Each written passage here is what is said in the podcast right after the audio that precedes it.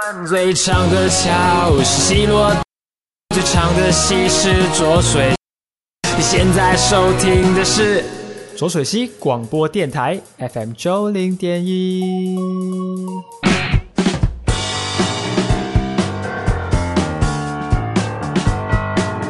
听众朋友，大家好，欢迎收听今天浊水溪广播电台浊水溪会客室，我是主持人宗佑。今天左水溪会客室邀请到北港维森传统旨意，邀请到创办人蔡尔荣先生、负责人蒲雅涵小姐，请蔡老师跟蒲小姐向听众朋友们打声招呼。哎，各位听众，大家好，我是蔡尔荣，我是蒲雅涵，维森菜谱在这边跟大家问好。我们在台湾的传统生活当中，我们知道信仰跟祭祀活动是密不可分，其中神尊非常的重要。在早期，我们有传说中的纸神尊。今天要邀请到制作纸神尊的大师，我们的蔡荣老师，跟大家一起来探讨。要先请老师分享讲，咱伫咧这二十多年前，咱原本是伫咧北部拼事业嘛，啊，为什么当当时会想讲要放弃掉以前我们这个美好的前程薪水？竟然回来，咱婚礼在这里传统的产业，当当时是啥款的力量的小工人的做哈？因为这个事业是我从我爸爸就流传下来的。是。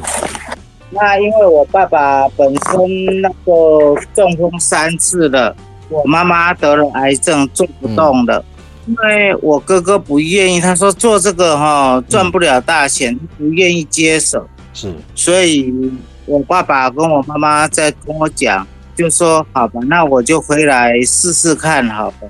嗯哼，从小就在帮我爸爸工作，嗯，一直做到我国中毕业出去读书。对，那后来回来接手，因为之前就已经做过了，所以我要接手就比较容易了。是，所以那个时候是想说照顾家人的前提。回来接的，还是那个时候老师就想说要把这个文化给流传下去。因为我舍不得我爸爸做了大半辈子的工作就这样不见了，嗯，所以当时我就说，那我回来试试看看能不能把它做好一点。老师那个时候小时候在看爸爸做这些艺品的时候。有没有什么样的憧憬吗？所以才后来影响到想要回来做传承。小时候是我就从国读国小的时候，我就一起在帮忙工作的。嗯，那我就觉得说，这个本来就应该要流传下来的东西，长辈辛苦了大半辈子了，没有理由就这样放着让它不见了。我记得老师在其他的这个访谈当中说过一句话，我觉得很好哈。老师你说把产业外移后。不知道台湾会剩下什么，所以我们知道说，其实这个纸糊神明、纸造神明的产业，在我们的中国大陆地区有这样子的状况。那台湾目前的这个纸糊神明的产业是怎么样的一个情形？是不是请老师帮我们说一下？现在正统的脱胎换骨法就只有我一个人在做了。嗯。因为这已经失传了两百多年了，是。这个是因为当时寺庙有需要，因为当时有很多寺庙，嗯，他的神明是早期从大陆请过来的，是，那因为有些损坏了，所以他们想在台湾想找人做，找不到，对，那想说不然从大陆请回来的嘛，就到大陆去找，也找不到了，也找不到了，他们完全没有。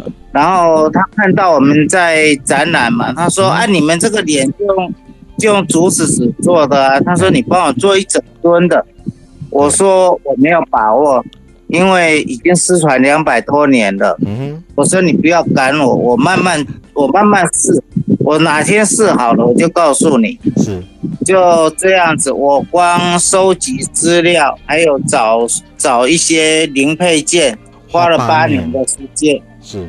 对，找文献、找零配件，花了八年时间，然后才开始动手做。动手做又花了五年的时间，才完成起来。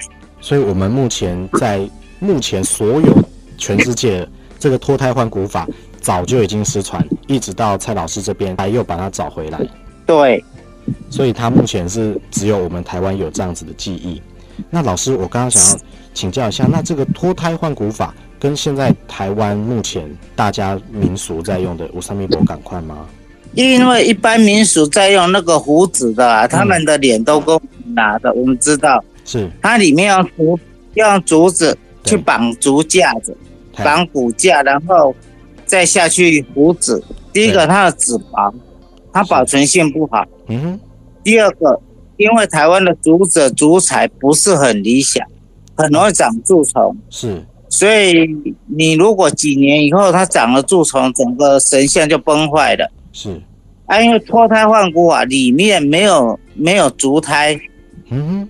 里面完全没有，完全没有竹胎，只有三根骨架。是，那因为早期他们用的是竹子的，但我们考虑，我们在还原的时候考虑竹子会蛀，嗯，所以我们就把这个竹子的换成不锈钢的的骨架。对，里面只有三根骨架，代表天地人三才。嗯，有宗教意涵哈。就这样。是，哎。老师，那我想请教一下哈，我们常常在像我们北港有很多这个做人工短型昂啊，这个神偶的师傅啊，他的那个神偶头的粘制跟我们的这个脱胎换骨法有没有是功法是一样的吗？哦、他那个是 FRP 的，是聚酯纤维黑种哎，对对对对，聚酯纤维的、嗯，是，所以其实它是不一样的功法，完全不同，不一样，不一样，因为我有听说哈，我黑的扎紧的腮胡他们用纸。一层一层粘，那跟我们的这个会一样吗？欸、还是不一样？不一样，他那种粘法跟人、嗯、跟人家在做狮头一样，他用的是牛皮纸。哦，阿拉用的是迪卡抓。嘿，他用牛皮纸，然后用那个蓝宝树脂。嗯、啊，但是那个哈、哦，大概七七八年以后啊，嘿，那个蓝宝树脂会失去粘性，啊，它就一张一张脱掉了，会裂开，会脱掉。哦，我怪人工爱爆。要再去修复，是因为这个样子。欸、那我们再用这个脱胎换骨法，它不会有这样的副作用。不会，因为为什么要用传统的面粉浆糊？嗯，因为传统的面粉浆糊它干了就干了，它不会有那个失去粘性的问题。嗯，这个是材质上完全不同的地方。对，老师，我记得我们的颜料也很考究，我们用的颜料是哪一种？怎么跟外面的会不一样？我们用的颜料是国画原料。是因为国画原料它本身它就是矿物性原料，所以它放个几十年都不会变色。是，但是因为它是矿物性的，所以它的研磨就需要技术了。嗯，因为包括现在日本做的都不行，它研磨技术不够，脸上会起那个小疙瘩。哦，小点点会怪怪的。对，会一一凸一凸的小疙瘩。嗯，现在我们用的是德国进口的，比日本的贵了两倍多。可是它涂起来脸很平整，它不会有那个疙瘩。是，所以这是原料上的差别。我们用的是低压做好去做这个脱胎换骨法，然后我们的颜料是用德国进口的矿物颜料。然后我们用的胶不是一般的这个聚酯纤维，不是，我们用的是传统的面糊胶，所以做起来的神像，它的保存性会比其他的功法的还要更久。对，因为现在同样功法做出来最久的一尊，现在在武当山紫霄大殿，那是明朝的皇帝供奉的，现在还在，是三百多年，它还是保存了下来。对，前一阵子他大陆的那个紫霄大殿啊，嗯，神龛坏了，他们本来看亮晃晃，以为是铜的，啊，两个人去跟他捡，捡起来一看，哎，怎么这么轻？对，里面是纸的，是，所以现在那跟去年我有个朋友去那边进香，是，他说现在不放大殿了，现在另外用一个那个保护箱把它恒温箱把它弄起来了，嗯。把它保存起来。现在它是，对，它是一级国宝，不准出外。老师，我们讲到刚刚这一尊一级国宝的时候，哈，好像有分两个朝派，两个派别，分北派跟南派。那老师刚刚提到的这个是所谓的北派，这是北派的，是。南派就是一般我们看到的胡子，就是咱讲的庙会抓狗的嘛。对对对，那个是南派，这是南派。啊，北派的是脱胎换骨法，是。哦，所以这个完全它的脉络是不一样的，因为南派它是要火化用的，嗯，啊，北派它是不烧的，它是长时间在庙里面供奉的。北派的功法要比南派要更细致，因为它长期供奉，它保存期限价值都会比较高。对，材质上、用料上、功法上也会比较细一点。老师，那这样子刚刚所谓的南派的会有什么差别？啊，南派就是我们一般胡蛇，就是里面用竹架子绑竹架子，然后贴一般的那种彩色纸而已。啊，就这样子。那个神尊上面，你看这嘎衣服呢？那个都是用那个都是用印的，然后他们最主要，他们没有脚。神他们的纸糊神尊是没有脚的。对，那他所以他前面一块裙子就把它围起来了，只有一个靴子头跑出来，因为他们不会做脚，因为他们说啊，反正拜个几天要烧掉，所以他们就没有把它做到那么细致。是，所以其实在意义上、跟保存上，还有实际操作上，金能牌是完全不一样的东西，完全不一样，因为我们一定要做脚。嗯，因为有些神像有带坐骑，你没有脚，你怎么骑坐骑？没有办法。老师，那我想请教，因为我们刚好提到，所以这个北派的脱胎换骨法，它的神像是要长期供奉使用的，所以它会比较精细。对。那既然如此，在早期为什么我们有一个俗语说“一抓几头沙包细金当”，有这样子的分别？为什么它只会排在最前面呢？纸是纸神像，是中国最早出现的立体神像。哦。它在东汉。对，它在东汉的后期就出现了，是，然后呢，到了魏晋南北朝的初期，才出现了所谓的泥塑。泥塑，嗯，对，然后到魏晋南北朝的后期，出现了木雕。木雕神像。对，然后一直到唐朝才出现了所谓的金铜箔，嗯，跟这个玉雕。是，所以它是中国最早出现的立体神像。所以它是最早出现的，所以大家也会比较推崇它。只是因为现代的做法的关系吗，所以它比较少人做做这样的使用。不止因为他们法师实际上实际上法师啊，嗯，在登台帮人家祈福的时候啊，根据法师的经验，他说纸神像马上请，马上就到，按那个其他的神像就不一定了。嗯。福灵随洽随搞的，对吧？他的通灵的能力会比较快速，也比较强。嗯，对，这是纸神像的它的一个在信仰上的一个推崇的特色。对，他杀戮十号宫，他们就是神明降价，指定要做纸神像。是，然后找我们帮他做衣服，都做成纸的，然后做好了衣服，安了五宝以后，再做那个衣服的虚线雕刻。在沙鹿十号宫有五尊，所以他们是神尊要求说要做纸神像，然后全部都是用纸的材质去帮他做这个纸神像的雕塑。全部。老师，那我请教他，其实现在这样子的一个例子多吗？在台湾还算是有传承下来。呃，因为因为我才只有还原几年而已啊，嗯，所以知道的人还是比较少，所以我我必须要出去外面去展览。到国内要去展览，嗯，因为去展览了才会有人知道，是，然后他们才会来找我们订，是，所以其实我们在把这个遗失了三百多年的工艺找回来之后，我们还是要推广，让大家才知道说，哦，软布扎吉耶以前早期的是应该是纸神像最早出现，而且在法式上它最强、最快速，有这个特性，对。既然我们有这样子一个特殊的经验，老师您在做这个紫神像的过程当中，有没有遇到什么比较特殊的故事？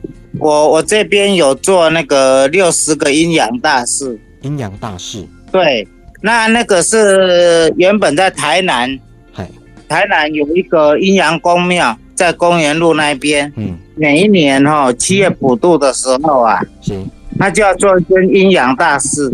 可是没有人知道他长什么样子。对啊，只有名字，没有长相。对，那他每一年庙里面打电话来订的时候，他就站在我面前。哦。哪一年要出？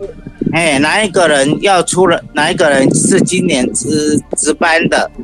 他就跑来我家里，然后我就照他的脸型画。是。结果那个庙里面还不放心啊。嗯。庙里面还。回去都不不要问对不对？问了三年以后就不问了。问了三年说啊，每年都对了就不要问了嘛。像台中乌日，嗯，乌日的那个胡德慈，嘿，他每年都要我帮他做一个七尺多的那个大视野，嘿，大树牙工，哎，啊，他第一年找来的时候啊，我说你怎么知道找我的？对，结果那个主委啊，哼，拿了一张那个金纸给我。金纸，对，嗯，主委那一张金纸给我，他说昨天神明起驾，嗯，上面写的是我的名字、啊？电话、地哇，连电话地址都有，都写了，好强哦！因为它里面，它里面的那个五财神啊，嗯，是从北港这边分灵过去的。哦。他说那一天是五财神降价的，是，然后就直接把我的电话、地址、名字全部写给他，直接告诉他们说，直接去那边找就对了。对对对，好像五财神庙也跟老师这边很近，对不对？对，就在我旁边而已。对，所以南部仔公有知道，连神明都知道我们做的很讲究、很功夫，所以直接是台中的弟子来找我们做。对，哇，这个好神奇哦。是啊，我们来，他们来了以后，我们才知道说，哦，原来是那个财神爷降价指示他的。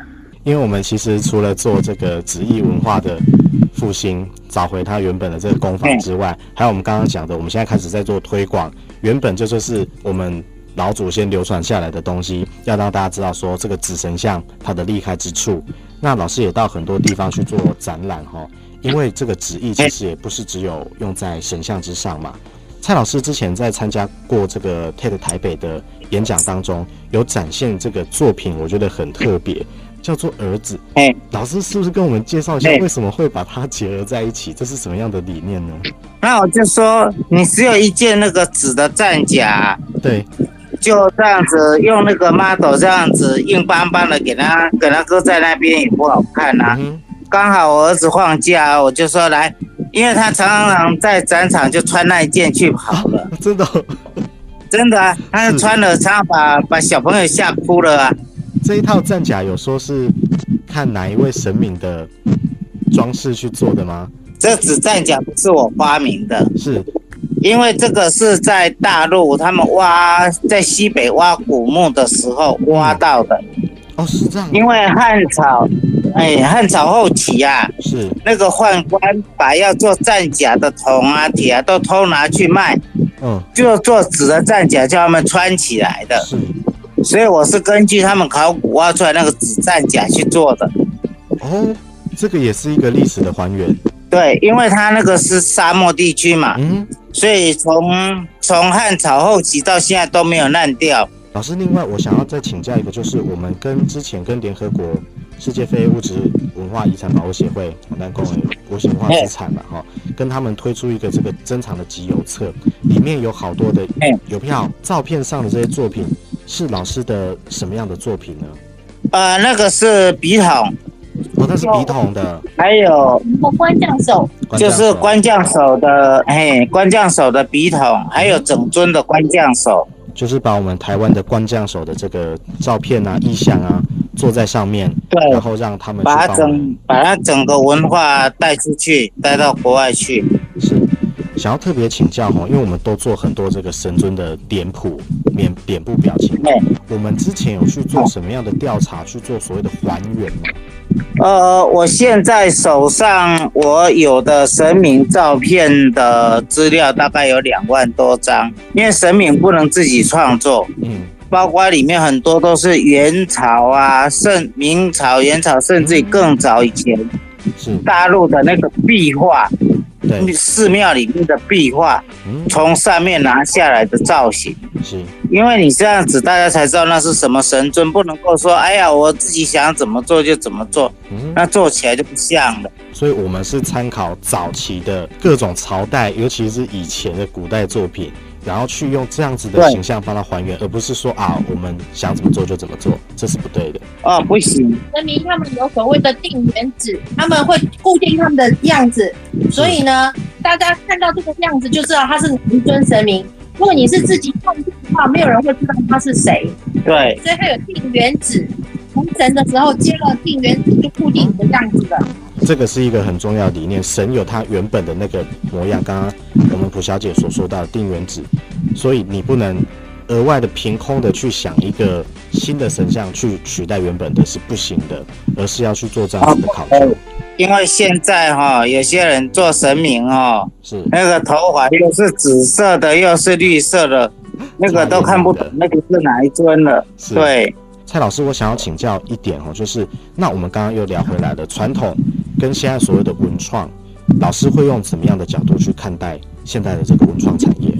我我讲一句最实在的，台湾哈是是被文创这两个字给弄坏了。怎么说呢？因为像我去德国柏林工艺展，嗯，去日本那个美国展览，嗯，他要你勾选的没有文创这一项，他们的展览的选项就没有文创，没有，它一个是文化，一个叫做创意。它是分开的，文化走出两岸三地，我们跟人家讲，没有人知道那是什么。那你如果你勾选的，你这个是文化性的，他就要你交代清楚，你的你的这个产业是在你们历史上什么时候出现，出现过什么样，它代表什么意义？是。它如果是创意的就不用了，创意反正你爱怎么创意，他就不管你。天马行空都可以。对。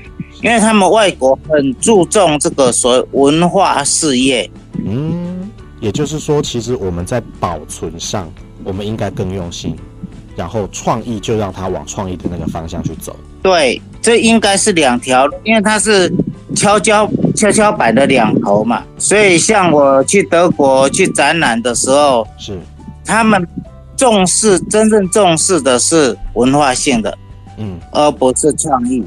因为创意大家都可以做，可是文化性却不一定大家都能做。是，像我们的文创商品，我们的十二生肖的裁纸刀，但我们家的所谓的创意呢，就是把它用它的原料的，就是改变它的用途而已。